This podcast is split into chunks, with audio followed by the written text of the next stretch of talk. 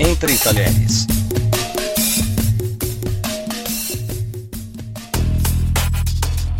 Oi turma, Entre Talheres está de volta para falar mais uma vez sobre cerveja. Nosso primeiro episódio lá atrás, o episódio número um, foi sobre esse tema e foi um sucesso danado.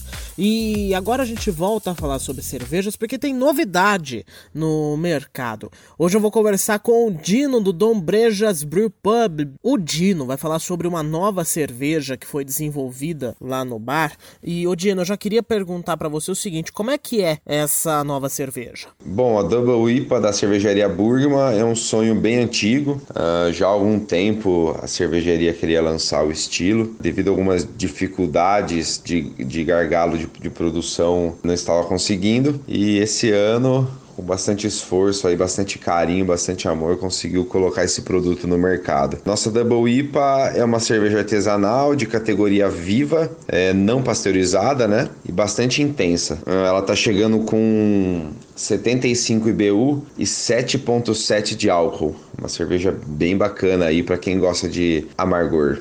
No processo de produção, é, tem uma grande quantidade de lúpulos americanos, não é isso? Qual que é a diferença desses lúpulos para os outros tipos de lúpulos? Bom, o que diferencia uma Double I P A para uma I P A tradicional é o fato dela ser mais forte. É, isso é, o malte e o lúpulo são usados em maior quantidades, né? Dessa forma, a bebida tem um caráter amargo e refrescante que acaba encobrindo a sensação do álcool, que pode variar entre sete vírgula cinco por cento e dez por cento, né? No caso da nossa, ela tem sete vírgula sete por cento. E uma das características marcantes dela é o equilíbrio, né? Entre o leve dulçor, o intenso amargor e o teor alcoólico de uma cerveja bem turbinada. Agora, Odino, a gente tem percebido que esse sabor mais amargo, assim, tem caído no gosto do brasileiro cada vez mais.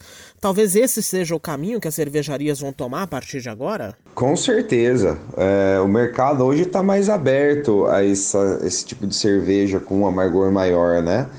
É, para você ter ideia, alguns anos atrás, a cerveja de entrada para os estilos, né, para os especiais, era a cerveja de trigo, né, conhecida como Weiss. É, era uma cerveja da, da escola alemã que não tem amargor, né? O amargor dela é muito sutil, é quase nada. É, e hoje foi substituído por cervejas com trinta, quarenta, cinquenta, sessenta, setenta, até mil I B Us.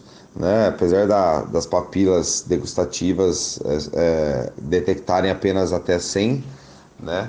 É, então é um movimento que cresceu muito e vem crescendo a cada dia, e a gente acredita assim que esse seja o caminho que as cervejarias vão, vão tomar daqui para frente. Ô Dino, o que mais de novidade tem vindo por aí? Opa, claro que temos mais novidades. A cervejaria Burgmann lançou também esse ano uma Flanders Red, que é uma cerveja de guarda, uma cerveja da, da escola belga, na região de Flanders. É uma cerveja que segue todas as características de uma Flanders Red eh, original. É uma cerveja que ficou seis meses maturando em barril de carvalho e é bem refrescante, tem um corpo bem intenso, uma cerveja bem legal. E para o verão a gente vai lançar uma Witbier, que vai chegar bem refrescante também no mercado.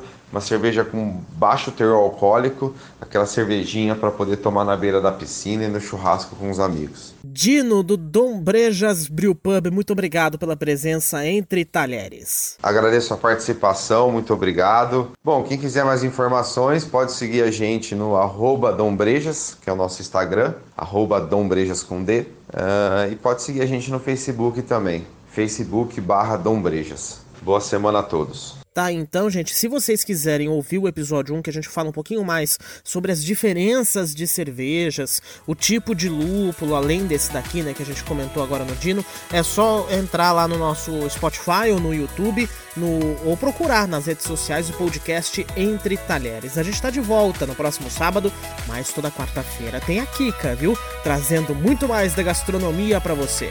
Obrigado pela companhia, gente. Tchau!